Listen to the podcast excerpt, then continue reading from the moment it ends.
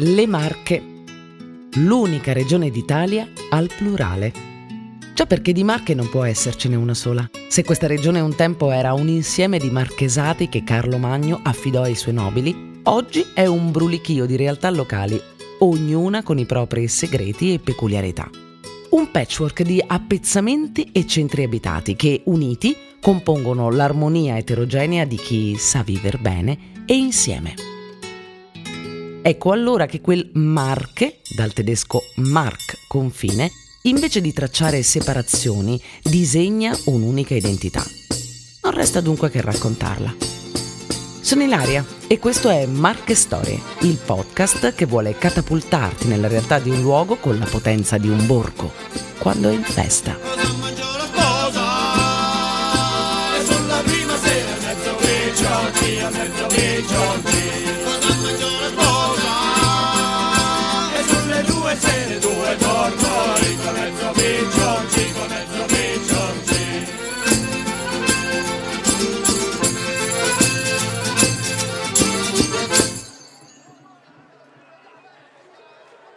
Lo scrittore, poeta e politico Paolo Volponi definiva Fermo la sorella carnale di Urbino, più bionda, più pingue e di carattere più aperto e dolce. Eppure il motto fortissimo coniato per lei secoli prima lascia riflettere su quanta forza fosse nascosta in questa dolcezza. Quando fermo vuol fermare, tutta la marca fa tremare. Lo dicevano i romani durante le guerre puniche. Noi ci soffermeremo su una delle dieci contrade che scrivono la bellezza e la forza di questa terra. Il borgo scelto è Torre di Palme, ma non pensate minimamente di trovare meno storia, tutt'altro. Il nome Torre di Palme, tanto per cominciare, ha origine dalla città picena di Palma, fondata nel VI secolo a.C. Siamo nel cosiddetto Agropalmense, citato da Plinio il Vecchio per il suo pregiato vino noto come Palmense. Lui è Adolfo Leoni, giornalista, drammaturgo che ci accompagna nel viaggio a Fermo e appunto a Torre di Palme. Salute a tutti, salute. Sono Adolfo Leoni, faccio il giornalista professionista, scrivo testi per eh, teatro e sono anche autore di una quindicina di libri, soprattutto sul territorio. Faccio racconti della terra di Marca.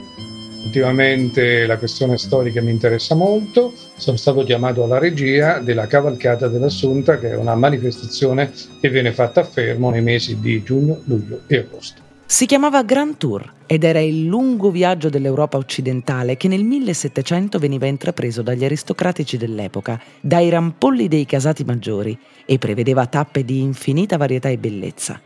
Ecco, una tappa della terra Felix, nella terra fertile marchigiana. Sarebbe iniziata così. Se voi foste dei turisti del Grand Tour, come avveniva nel 1700, nel 1800, i rampolli della borghesia, dell'alta borghesia europea e delle nobili famiglie arrivavano nei paesi e salivano come prima cosa sulla torre più alta per guardare l'intorno. Ecco, se arrivassero a Fermo salirebbero sulla torre più alta del Duomo di Fermo, che è il cucuzzolo della città e guarderebbero in giro. E che cosa guarderebbero? Guarderebbero il mare Adriatico, che se lo chiamassimo Golfo di Venezia lo capiremmo meglio. Ma perché? Eh, perché c'erano fino al 1700 dei traffici costanti dall'est verso l'ovest e dall'ovest verso l'est. Poi 1700 è arrivato il mare, il nazionalismo e la divisione. Bene, vediamo il mare, ma poi vediamo anche tantissime altre cose. La terra di Marca è una terra fertile ehm, terra Felix, dove Felix non è felice, è fertile appunto, è ricca, è ricca di agrumeti, voi non ci crederete, ma c'erano degli agrumeti a Torre di Palme dove andiamo a fare il Marche Storie.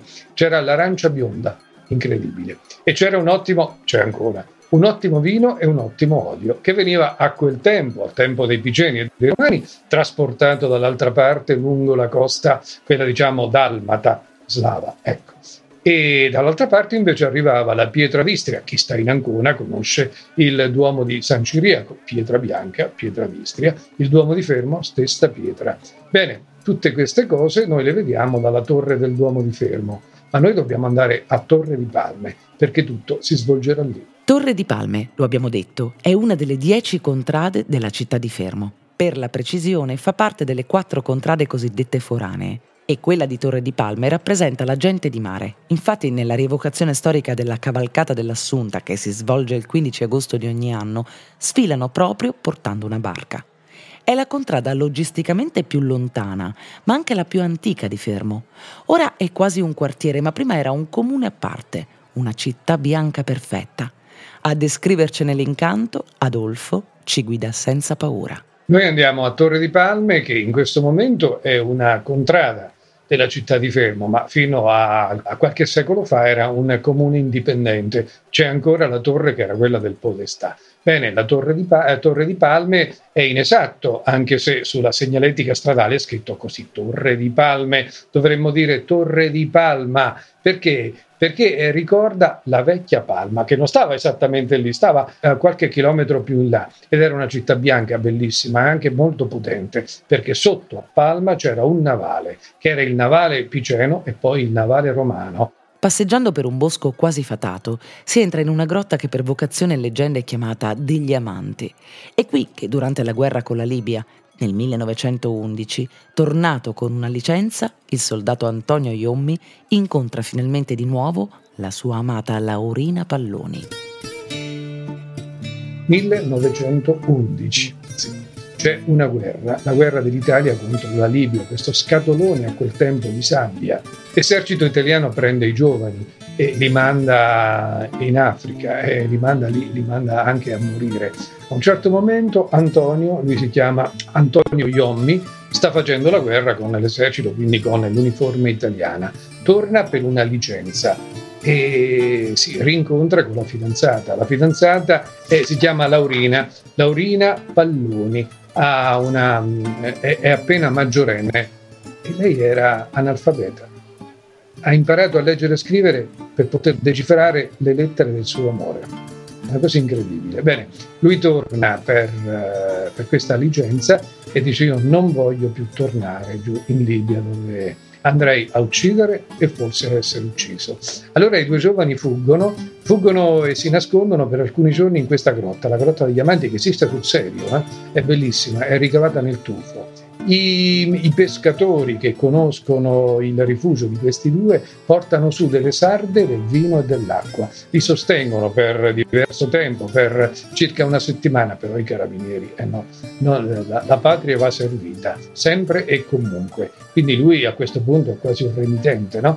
Eh, allora eh, i carabinieri sono sulle loro tracce, loro si accorgono che stanno arrivando, si rifugiano in una bellissima chiesa, una chiesa del 600, la chiesa di San Filippo, non c'è nulla da fare. I carabinieri arrivano, ma loro dicono il nostro amore non può finire qui.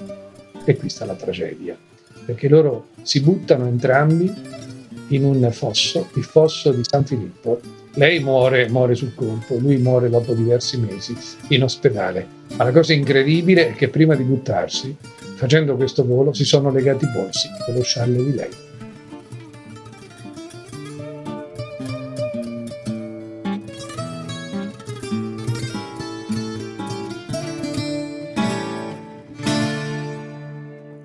Borgo dell'amore quasi per definizione dovrebbe sempre essere molto piccolo, per tenersi più stretti, certo, ma anche per raccontare meglio le storie e le leggende che si sono perse per questi vicoli. Non solo di Laurina, ma anche di altre donne Adolfo ci narra la storia. Cominciamo da un gioiello prezioso dato in dono da un condottiero alla sua amata, prima di partire per la guerra. Una collana d'ambra, per la precisione, la pietra nata dalle lacrime degli dei.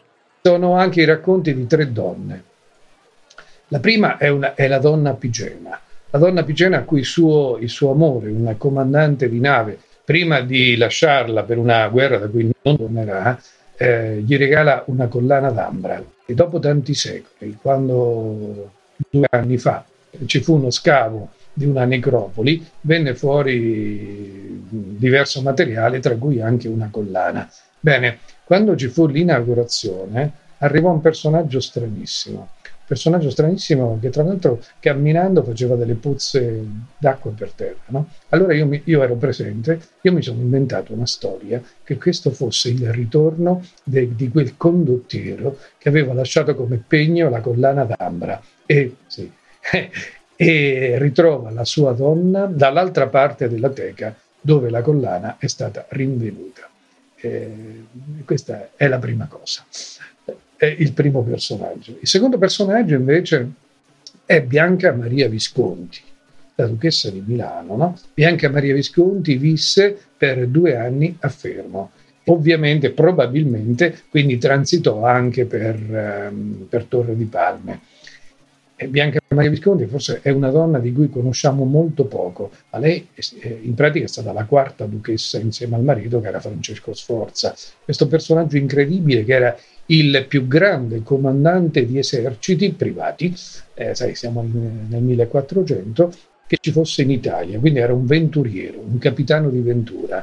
Bene, lui viene a Fermo nel 1434 e costruisce a Fermo, probabilmente dopo aver provato il nostro grande vino rosso, il vino piceno superiore, e aver mangiato i vinci sgrassi, dice questo Stato, invece di darlo al mio suocero, il Visconti Filippo di Milano, me lo tengo per me. E, e praticamente eh, nasce questa signoria.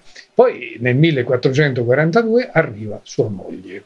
E beh, arriva la moglie, è una milanese, eh, una milanese. Quindi eh, Fermo non può scapitare. Allora che succede? Che suo cognato, il fratello di Francesco, suo cognato è Alessandro Sforza, uomo dedito alle armi sì, ma anche alla letteratura, all'arte, eccetera, costruisce la piazza del popolo così come la vediamo oggi, cioè piana, con eh, questo palazzo dei priori e con la biblioteca che fanno da quinta, è un teatro naturale.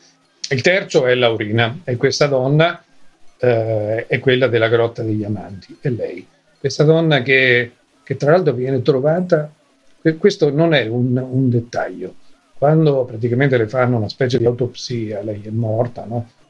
lei è illibata è illibata, quindi praticamente loro non hanno consumato, cioè è un amore più forte, un amore più spirituale, un amore più platonico.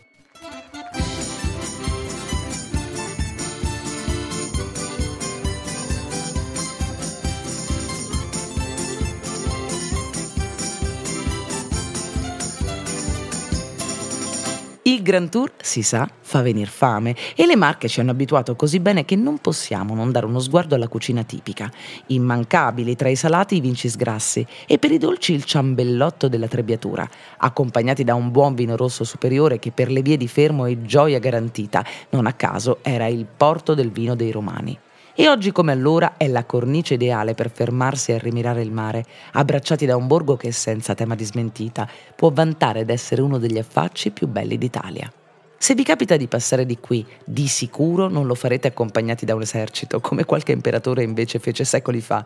Però come lui qui potreste fermarvi e trovare per un momento la stessa pace. Federico II, il nipote di, del Barbarossa, trovò Torre di Palme che era quasi spopolata e lui la ripopolò, cioè chiamò gente ad abitarla e adesso viene abitata e gustata molto. Eh? Quindi venite perché è veramente un luogo magico. Tra importanti aneddoti del passato e struggenti vicende d'amore, Adolfo ci ha condotti sia nella grande storia, quella con la S maiuscola, che nelle piccole storie con la minuscola, ma degne delle grandi tragedie. Entrambe queste storie sono fondamentali per capire un pezzo del nostro passato e dei grandi sentimenti che ci animano. Quale luogo migliore di questo per ritrovarle riassunte in un piccolo insediamento umano, a 100 metri sopra il livello del mare, con il verde intenso della vegetazione e l'azzurro di un orizzonte d'acqua a riempire gli occhi.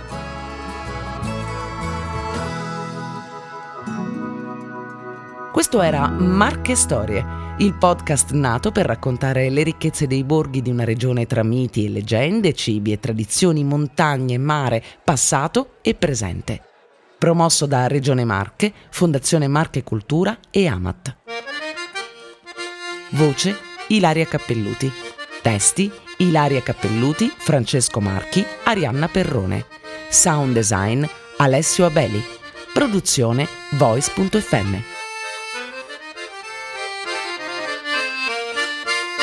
Ringraziamo per le musiche il gruppo di ricerca e canto popolare La Macina, che da anni tramanda canti e tradizioni della cultura orale marchigiana.